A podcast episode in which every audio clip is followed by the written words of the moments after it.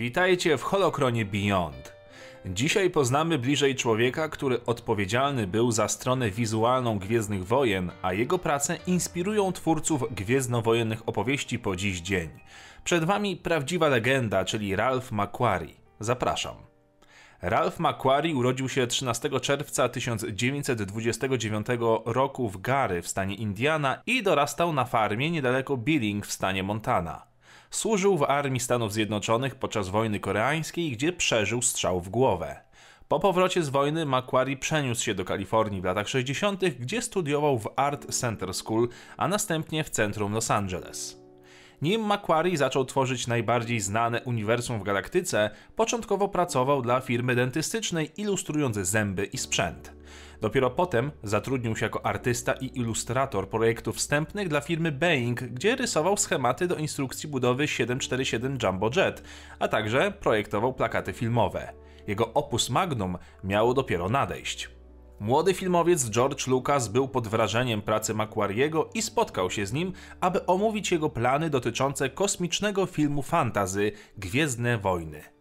Lucas szukał wizualnych materiałów referencyjnych, aby wesprzeć swoją ofertę w studiach filmowych i kupił dzieła sztuki science fiction autorstwa Johna Berkeya. W 1975 roku Lucas zlecił Macquariemu zilustrowanie kilku scen ze scenariusza filmu. I wtedy się zaczęło. Obrazy koncepcyjne Macquariego odegrały kluczową rolę w pomocy Lucasowi w zdobyciu aprobaty 20th Century Fox. Uzbrojony w żywe ilustracje swojego planowanego filmu, Lucas był w stanie przekonać kierownictwo Foxa, by zaryzykowali i sfinansowali jego projekt. Co było dalej, dobrze wiemy. Ale tutaj gwiezdnowojenna legenda Ralpha się nie kończy.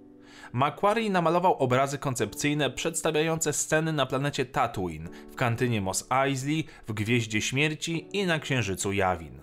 Podczas kręcenia Lucas zapewnił, że wiele ujęć dokładnie odwzorowuje obrazy Macquariego.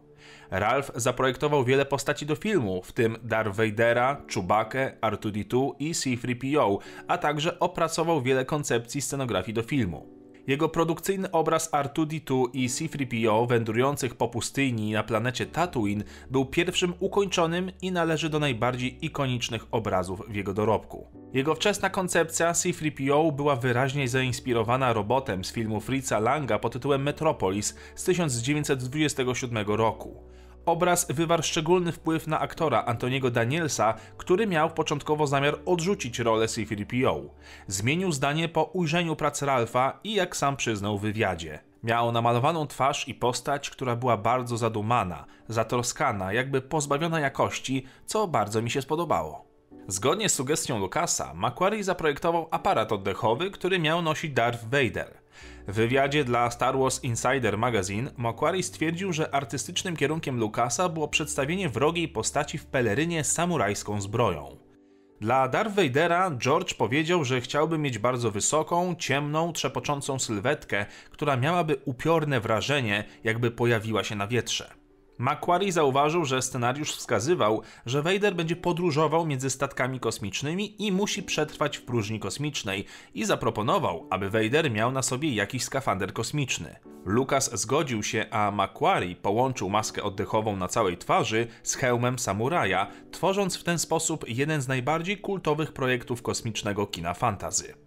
Obraz produkcyjny z 1975 roku przedstawiający Darth Vadera zaangażowanego w pojedynek na miecze świetlne z Dickiem Starkillerem przedstawia Vadera w czarnej zbroi, powiewającej pelerynie oraz wydłużonej, przypominającej czaszkę masce i hełmie.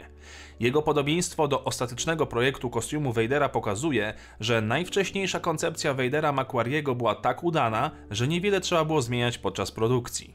Prace Ralpha są inspiracją po dziś dzień na przykład w serialu Rebelianci, czy to w przypadku planety Lothal, czy wizerunku Vadera. Nawet w nowym Book of Boba Fett znajdziecie jego charakterystyczny styl wizualny, a nieużyte w oryginalnych Gwiezdnych Wojnach projekty, takie jak Zamek Vadera, końcowo trafiły w końcu na ekrany w innych produkcjach.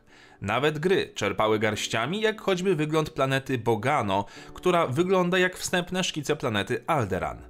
Jeżeli chodzi o wizualną definicję Gwiezdnych Wojen, pierwszym artystą, który wielu fanom przychodzi na myśl, jest właśnie Ralph McQuarrie. Jego prace Od opracowania oryginalnych koncepcji postaci po matowe obrazy i plakaty wyznaczają standard wyglądu i stylu oryginalnej trylogii Gwiezdnych Wojen.